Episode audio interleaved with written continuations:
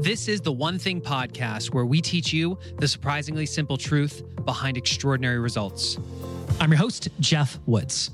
If you're like most people, you know what it feels like to reach a point of burnout professionally where you just don't feel like you can put any more hours in because the things in your personal life are simply falling apart.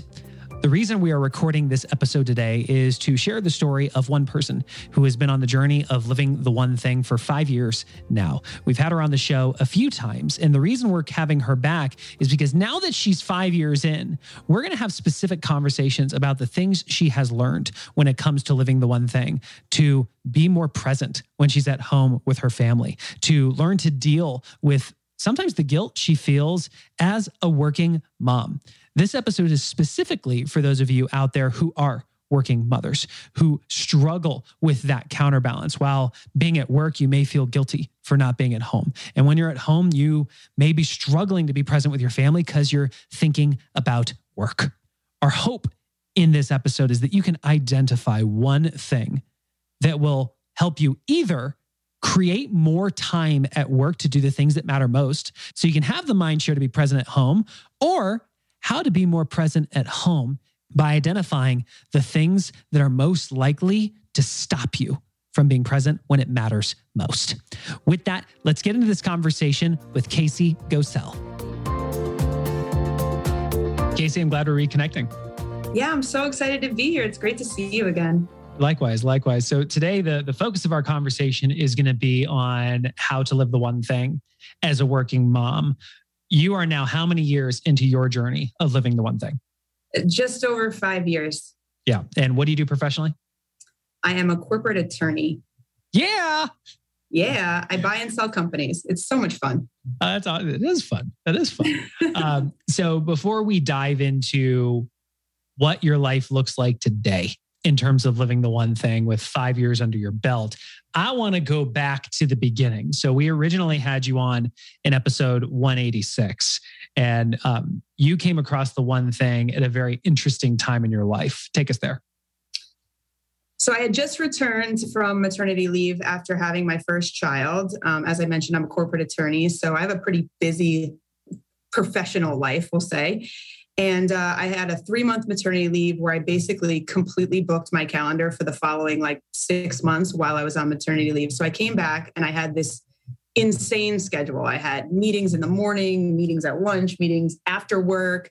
And I also had this brand new baby who was in daycare. And as I'm sure you can imagine, after about five minutes of living this life, I was like, this is never going to work. I was, I was burnt out. Um, by the time the end of the year hit, uh, 2016, it was our like Christmas break, and I was traveling out to Ohio to visit my parents.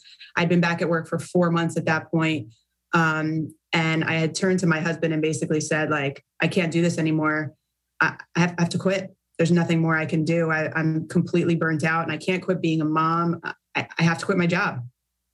Which you know, that alone is is tough, but this had been a dream of yours. I mean, ever since you were a kid, you had yeah. wanted to be a corporate attorney because all little girls dream of being corporate attorneys one day. and you had finally earned partnership.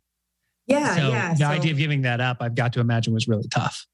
Right. Right. So I actually found out that I made partner um, the day after I found out I was pregnant. And so that was like a very overwhelming situation. And I felt like I had something to prove.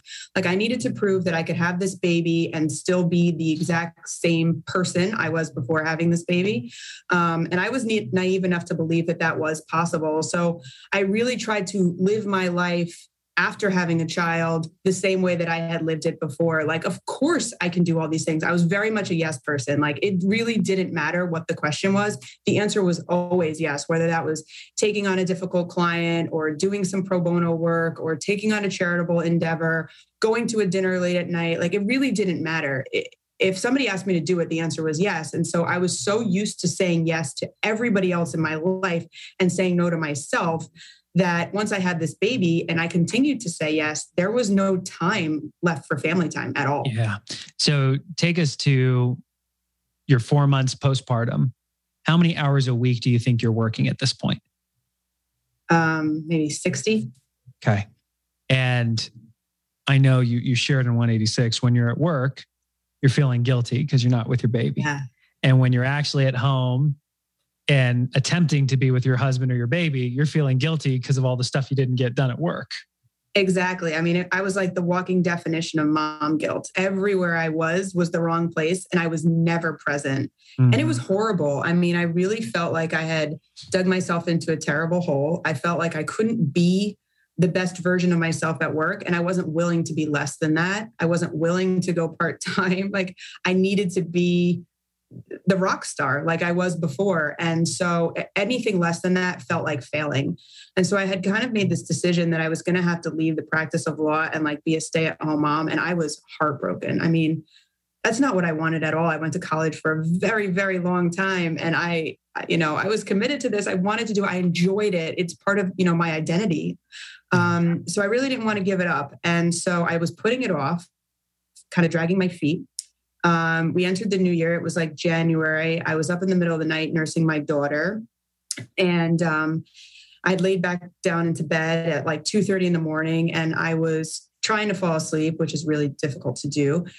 And um, I picked up my Kindle like I always did. And I was like, oh man, I, I, just finished a book. Now I have to find a new book. So I went to this like free lending library on Amazon Prime and I came across the most boring looking book. It was like this plain white cover with the black letters down the down the center. And I thought, well, that looks peaceful. Um, I'll read that. That looks good. I had no idea what this book was about, but I figured it was probably boring and I was hoping to fall asleep. Yeah, that book was the one thing.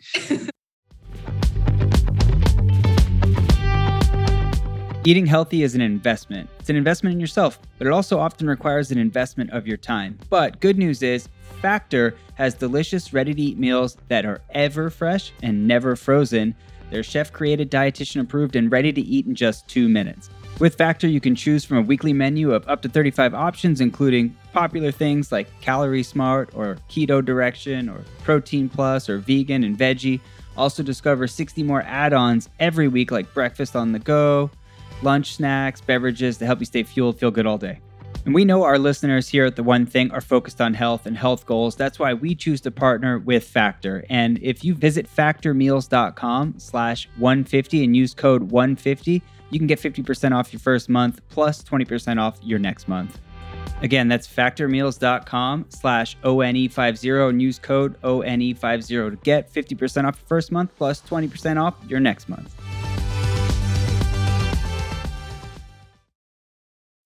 Give us a sense of the 20% things you started doing differently after reading the book.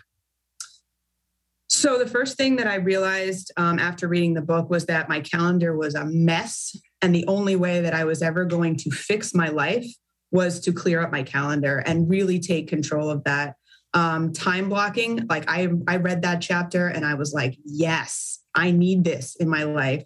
So I did two things uh, right away um, the first thing I did was I said no. I said no to all the reoccurring commitments I had in my calendar. These are things that just like show up every single month without you even scheduling them because they're reoccurring. You know, things like committee meetings and, you know, board meetings and all these things that I have to do. And so I was volunteering for a lot of things at that time, and I got rid of all of those, which made a drastic change in my uh, in my calendar. And then I color coded my calendar to account for the things that were most important. And I talked about this in our first conversation. So, the way that I am compensated financially is that um, 75% of my pay is based on productivity, meaning like hours that I'm actually billing time for clients. And then the other 25% is for like new originations where I bring in new clients to the firm. And so I was spending an unbelievable amount of time outside of the office trying to originate new business which only accounts for 25%. And I really wasn't leaving any time for sitting in my office actually doing the work that makes up 75% of my pay. And this is where you say it's the 80-20 rule. That's right. That's right. Well, it's it's amazing. And this is this is something that for you who's listening to this could consider as a lead domino following this episode. If you do a calendar audit and you go through for the last week, two weeks, month, and start color coding. And you could even leave it as 20%, 80%. The 20% things that drive 80% of your results, and then the 80% everything else that only drives the minority of your results, and actually start counting how many hours a week are being invested in the 20% versus spent in the 80. And I'm hearing Casey, you just look this, you know your comp plan, 75% is billable hours, 25% mm-hmm. is new mm-hmm. business. Yet the majority of your time was being spent doing the things that drive the minority of your pay. Yep, that's exactly right. That in itself is an aha, but how did you change it? So I changed it by um, changing my calendar. So once I said no to all the reoccurring commitments, I was starting with a blank canvas, right? So this was now only new stuff that I was putting into my calendar. So I created a system. Um, anything that was billable working hours that was green. Um, that included like any meetings that I had with clients, um, but other things that I was doing outside of that, like networking and things that are intended to drive new originations, I changed that to black. And then all the meetings that I do that have no impact on my financial situation at all, waste of time meetings, they were red, as in I should do as few of those as possible. Things like going to committee meetings and department meetings and boring meetings like that. Um, you also have to keep in mind this was a few years ago where we didn't do virtual meetings, so every meeting also came with travel time. So that was also, you know, not exactly income producing. Um, and then I also booked out my personal time in purple, and so I made rules for my calendar that basically said on any given day I could have as much green as I needed to do the work for my clients, but I could only ever have one black meeting or one red, red meeting and never a black and a red in the same day. So what it, that made it possible for was that I could space out all of my um, new origination type meetings and not have them conflict with my working hours. Yeah. And this is something that any person listening to this can do. You can set rules for yourself. The thing that we all know is we often um, are the number one violators of our own rules, especially when it comes to time blocking. Mm-hmm. You were mm-hmm. in the position where you had an assistant that you got to hand these rules. Talk about how you held them accountable to following them. So I basically gave her, her my color system, full access to my calendar. And I also at the time blocked out Fridays. Like these are the days that only I can put events in there. So if I want to take a half day and go play with my kid, that's up to me. Like you're not allowed to tell me what to do on Fridays. Every other day, you can tell me exactly what to do. The only rule is you cannot break any of these rules. So I kind of designed the plan and said, here, run with it. How'd it go? It was amazing. I mean, it changed my whole entire life. I think in the course of the rest of that year, which was probably like seven or eight months at that point, um, my income increased by 40%. Um, it has since doubled since then. Um, I mean, things are things are amazing. I would say that the calendar switch that I made was probably the number one most important thing that I did for my myself for my sanity. Yeah. So I mean, if if we fly to ten thousand feet, you go from having a dream of being a corporate attorney and one day earning partner to finding out you're pregnant 24 hours later finding out that you're going to earn partner realizing that those two things are likely in conflict with one another. Fast forward to baby and four months postpartum you're at a breaking point and you think you have to give up your dream. You read the one thing and realize no i just actually have to invest my time and not spend it. That's right yeah Okay. When we come back from the break, we're going to talk about what Casey has learned after five years of living the one thing that has helped her strike better counterbalance between being a working professional and being a mom.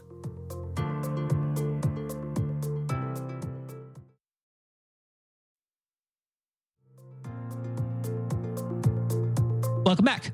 So let's fast forward to where you are today. You're five years into living this now what are the things that you have learned to do over the last year or few years that you did not know how to do when you first started living the one thing that have made a huge impact for you? So I really embraced uh, the six lies like they were rules for my life, um, and and I lived them very religiously for the first couple of years. Um, I also really embraced um, habit forming, the 66 day habit forming rules, and I as I already mentioned, time blocking became my savior. Um, so, I mean, those principles they kind of carried out in all aspects of my life, not just mm-hmm. my personal, uh, sorry, not just my professional career, but also my personal life. Um, you know, I started setting big goals and big dreams and i wasn't afraid to do that i almost felt like the fact that i didn't have them before was a bad thing so i started trying to think of goals i started um, participating in things like the annual goal setting retreat and you know i found a support team of women who were in a similarly situated um, position as myself and we started getting together on a monthly basis we even all came out to texas to see you guys that one time um, and we are still together. There's 10 of us, and um, we're all um, entrepreneurs. We're all women. We don't all have children, but we all have personal lives, and you know, your personal life is is part of the package. And so, I kind of formed this support system around me that enabled me to have constant reminders of these rules and the principles of the one thing. And that's been that. incredible. Yeah. What when you when you think about over the years of getting together with your your girls group, what have been some of the biggest challenges they've had as professional women, many with kids? So, over the last couple years since we started this group, we've literally been through everything together. There's been divorces and new children and relocations and deaths in the family and COVID and crazy and, you know, new jobs, new everything. So, I mean, I'm not sure that there is a single um, problem that we haven't had to face together as a group even even strife within the group and trying to mediate through that. So all of it.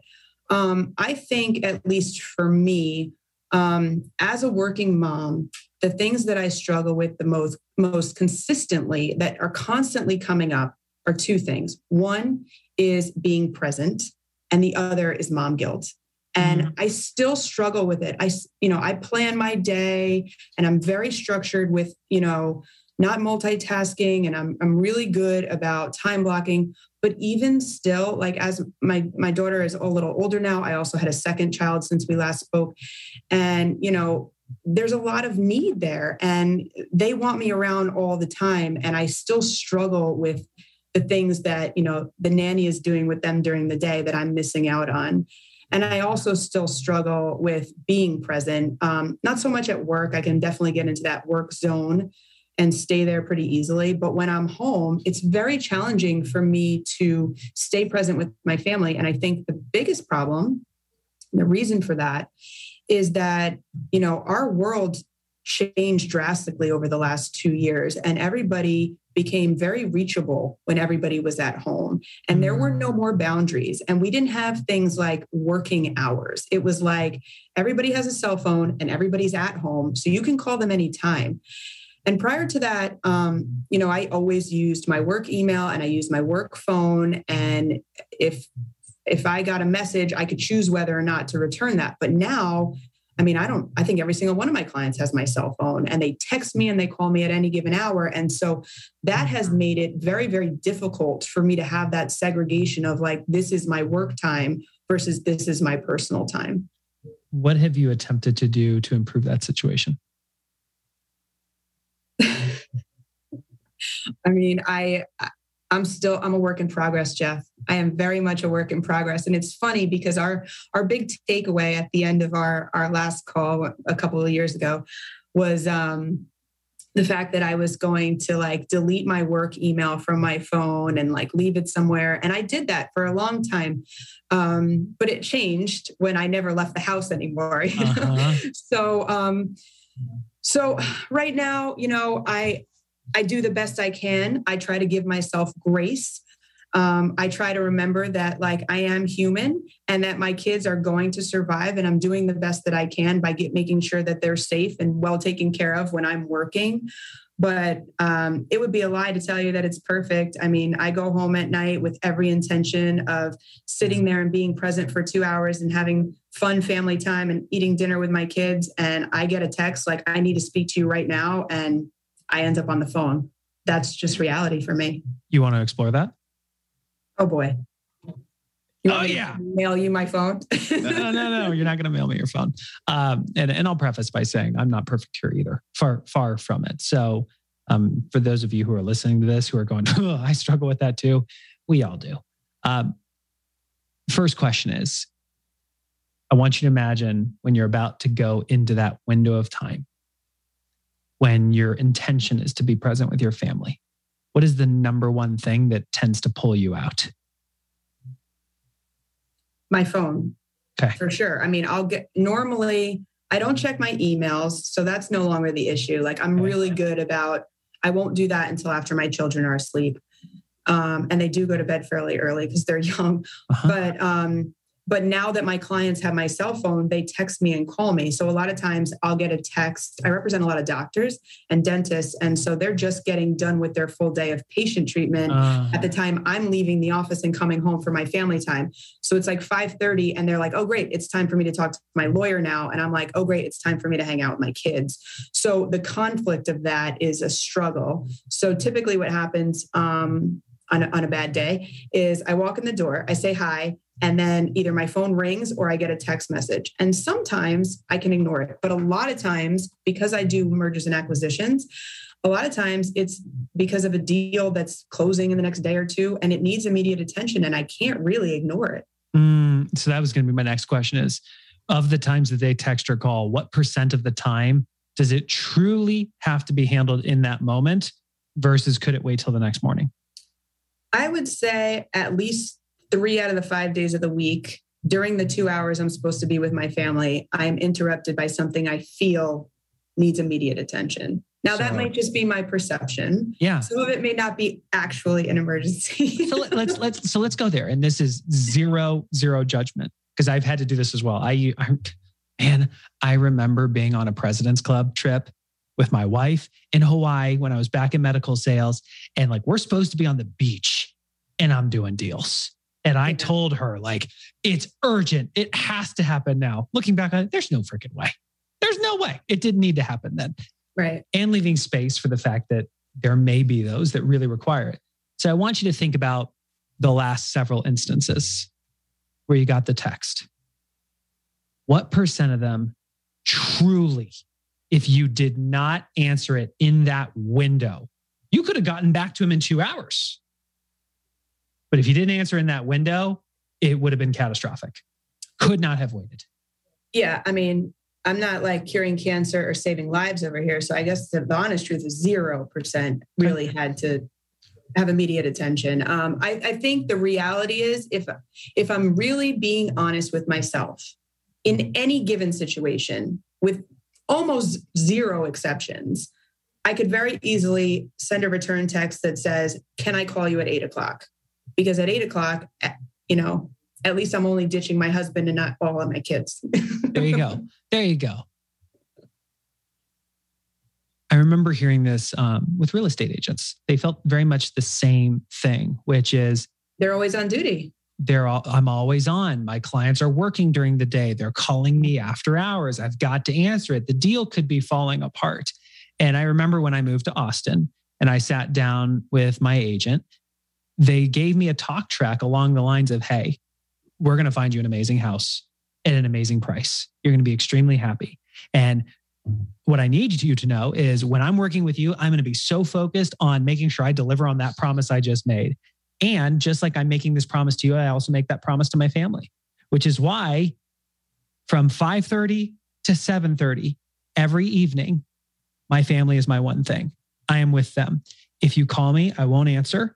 If you really need me that evening, shoot me a text and I'll return. I'll try to get back to you later in the evening. But I can tell you, it's very rare that something can't wait till the next morning and I'll get back to you during business hours. And that was just, that was ex- an expectation that was set up front. And I remember one day I'm driving home.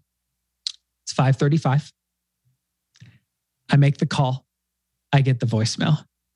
And I remember thinking to myself, oh, but I need to talk to her. And then there was like the little angel popped up on my shoulder and it was like, but do you really need to talk to her, Geoff? Or do you just want to talk to her? It's like, okay, I want to talk to her. She called me back the next day.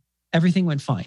So I'm wondering how do you set expectations up front and how do you leverage technology in the moment to let people know so I actually just started doing something like a week ago that is actually, I think, helping. Um, because I totally agree with you. So, two things that, that came to mind when you were talking. Um, one is the ability to call somebody back or text them back right away is almost the same as like the dopamine hit that you get when you cross something off of your to-do list. Huh. because i just want to cross it off. Like i don't want to put it off till later because i don't want to have to think about it for the next two hours with my right. family. I don't want to be distracted. So like i want that dopamine hit. I want to cross it off the list. Like get it over with. It's out of my brain. But what i just started doing recently which cures this is I discovered, which how I didn't know about this blows my mind, that you can silence like notifications on your phone. So you don't even see it. I mean, where have I been? Living under a rock? I had no idea. So I started just recently oh that when I leave the office, I turn on like turn off notifications or whatever. Uh-huh. And then I don't well, one day I actually forgot to turn it on completely until the next morning, which was amazing. But typically, after I put my kids to bed, I turn it back on. That's so then I don't know. I don't know that I'm getting this or missing out on my dopamine hit. I don't.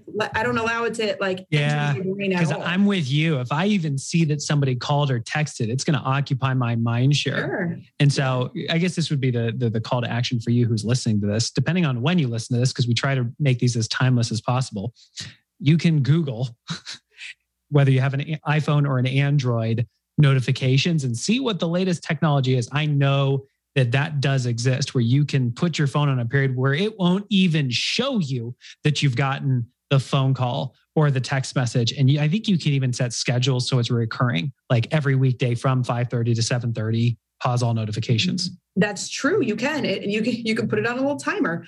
Um, that that schedule has been really really helpful. And like i said i just implemented but what's so funny we had our talk years ago right? When my the first time i was on the podcast i think this is yeah.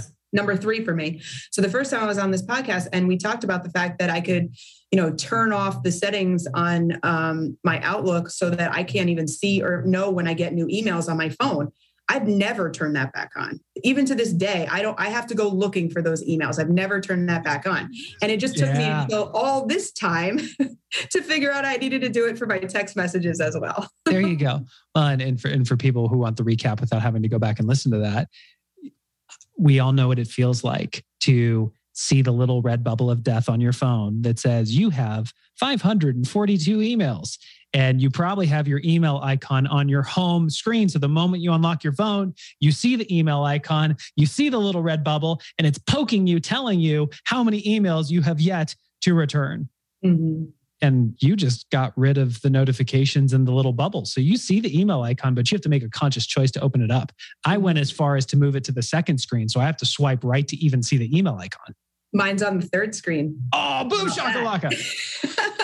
yeah. No, I did it. I did it years ago because I found like I, it was like an addiction. Like wake up in the middle of the night, check my email. Get oh. up in the morning, check my email. Walk into the gym, check my email. Like it was like a trigger. And I, once I got rid of it and kind of like I had it deleted for the longest time, and when I had to put it back on my phone, um, for other reasons because it's now connected to my calendar uh, i disabled everything hit it all the way in the back. So it's like an effort for me to look at my email on my phone. Yeah. It helped. It helped a lot. It broke the addiction for sure. That's awesome. Well i think the thing i'm taking from this is i think we all struggle with being present and asking the question when i'm trying to be present what's the number one thing that pulls me out of that state. For you, it's text messages. For some people, it might be something different. But looking at your technology and having an honest conversation with yourself about is it actually serving me? Is this, I, I remember going into my notification center and going app by app by app. Alaska Airlines, is you notifying me more important right. than me achieving my goals or being present with my family? If the answer is yes, I will leave the notifications on. Yeah. If the answer is or no, I take them off. How about social media? I mean, that's crazy, right? Like, eh, if you allow it, social media could just be on your phone all day long. I have no zero, zero notifications on my phone. If I want information about something, I will go find it. I don't want my phone telling me what to look at. Me too. Me too. 100%. Casey, you know, one of the things I really respect about you is um, not only have you become a practice leader of the principles, I mean, you read the book, you have put them into practice, which means you've had successes, it also means you know what it means to fail.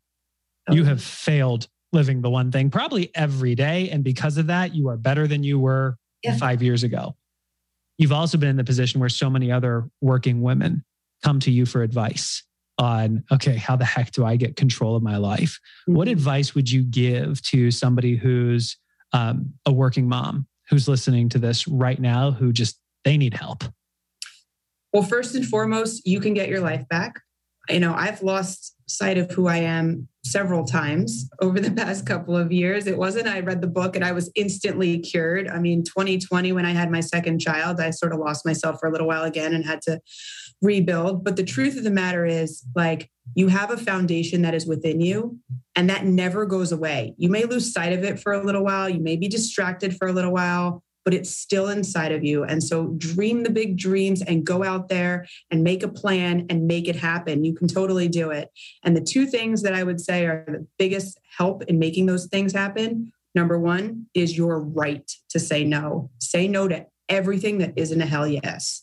And if you do that, you will make space for the things that are most important in your life. And the other thing is embrace the principles of time blocking and plan your day. Because if you make a plan and you stick to the plan, you can't really be disappointed. I love that. Eh, when you say it, it's so simple. Like embrace. embrace. I know. Well, no, it, it is simple. It's not easy. it's not easy. You're, there you go. You, you you say embrace your right to say no. You have that is a muscle like it's like you're going to the gym and you are building that muscle. And a lot of people, we're asking them to pick up a five pound dumbbell and curl it once, and that might fatigue the living life out of them. What advice would you give to people about saying no? Because you've actually gotten very good at this. Yeah, I'm really good at saying no. Um, so we actually talked about this previously also. Um, the thing about saying no to somebody else is that you think that they care the way you care. You are not the center of anybody else's world but your own and maybe a very small child. So as long as you're not saying no to yourself and you're not saying no to a very small child, chances are that it's not really that big of a deal. So if somebody asks you to go to a client meeting or a networking event or a charity function or whatever the case may be, and you don't want to go for whatever reason, they're really not going to care that much. You may feel guilty and it's probably unnecessary. And so I think I said yes to so many things, again, out of like a habit and wanting a desire to be a people pleaser. But I also felt guilty if I said no, like, oh, they'll be disappointed. Nobody's disappointed. People don't care. Say no, get back your time. I love it. I love it. And we always say the path to getting everything you want starts by getting one thing at a time. So think big. Imagine being the type of person who just says no effortlessly. Go small. Say no to one thing.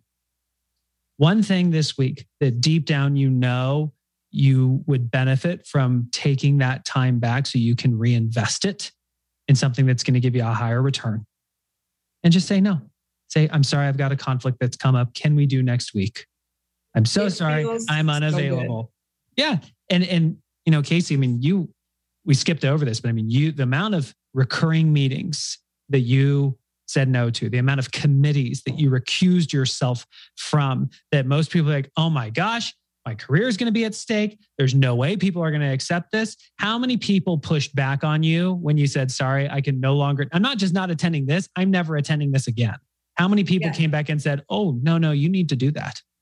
No, no one. I mean, that's that's what I mean. Like people understand that you have a right to say no and they don't care. They'll find somebody else, or maybe they won't, but it's not your problem.